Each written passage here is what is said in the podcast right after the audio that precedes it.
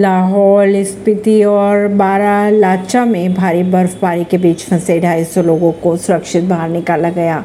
हिमाचल प्रदेश के लाहौल स्पीति और बारालाचा में भारी बर्फबारी के बाद वहाँ फंसे लगभग ढाई सौ लोगों को उनके वाहनों के साथ सुरक्षित बचा लिया गया है। खबरों के अगर माने तो बर्फबारी के बीच फंसे लोगों में मरीजों को चिकित्सा सहायता प्रदान की गई। वहीं बारालाचा में 400 से भी अधिक वाहन फंसे होने की खबरें आ रही है सामने।